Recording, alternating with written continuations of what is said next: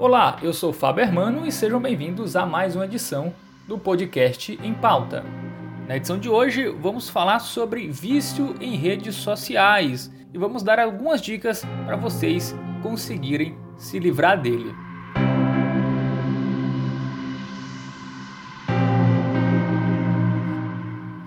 Já faz mais de 10 anos desde que o Facebook se popularizou no Brasil, e ao longo desse tempo vimos o vício em redes sociais avançar silenciosamente na sociedade. Com a virtualização das atividades cotidianas forçada pela pandemia do coronavírus, controlar os impulsos e checar os feeds de 2, 3, 4 ou 5 aplicativos se tornou um desafio cada vez maior. Porém, o esforço é extremamente necessário, já que o uso de redes sociais está ligado a diversos problemas, desde o aumento da improdutividade e dos conflitos de relacionamento até o desenvolvimento de fobia social, depressão e ansiedade. Como a tecnologia e as novas formas de se relacionar não vão sumir como um passe de mágica, é essencial encontrarmos um ponto de equilíbrio. Mas como dar o primeiro passo para fora desse turbilhão e se livrar do vício em redes sociais? Não é fácil. Mas na edição de hoje do EmpautaCast eu vou falar para vocês seis dicas da psicóloga Vanessa Docorne em relação ao vício em redes sociais. A primeira dica é mude os seus hábitos. Jamais duvide do poder do hábito. Todos os dias somos uma repetição daquilo que escolhemos fazer. Nosso cérebro atua de forma automática para que a máquina, que é o nosso corpo, continue sempre funcionando. Cabe a você ensiná-lo o que é bom e o que é ruim. É mais fácil modificar um hábito se ele começar aos poucos, em vez de fazer uma mudança radical na sua vida. Então, é importante pensar em coisas que podem substituir a visualização das redes sociais entrando no circuito de recompensa. A segunda dica é: escolha momentos do dia para se conectar. Você já contou quantas horas do seu dia você gasta nas redes sociais? Acesse as configurações do seu celular e das plataformas que você usa. Tenho certeza de que você vai se espantar com o resultado. 4, 5, 6 até 8 horas é o quanto de vida que várias pessoas estão deixando de lado para ficar conectado. Já pensou em quantas coisas você pode realizar para si mesmo no tempo que não está nas redes sociais?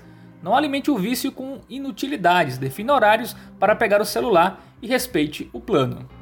Lembra quando eu comentei sobre os mecanismos de recompensa no cérebro? Os exercícios físicos são um fortíssimo aliado para se livrar do vício em redes sociais, porque também mexem com os neurotransmissores responsáveis pela sensação de prazer no organismo.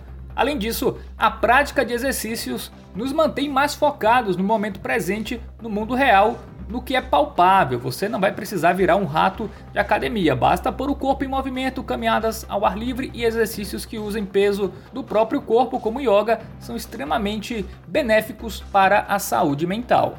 A quarta dica é: organize programas com a família e os amigos. As redes sociais nos colocam de frente a um paradoxo. Ao mesmo tempo em que estamos conectados a muitas pessoas, estamos sós. É comum as pessoas terem um sentimento de profunda solidão depois de longos períodos rolando o feed.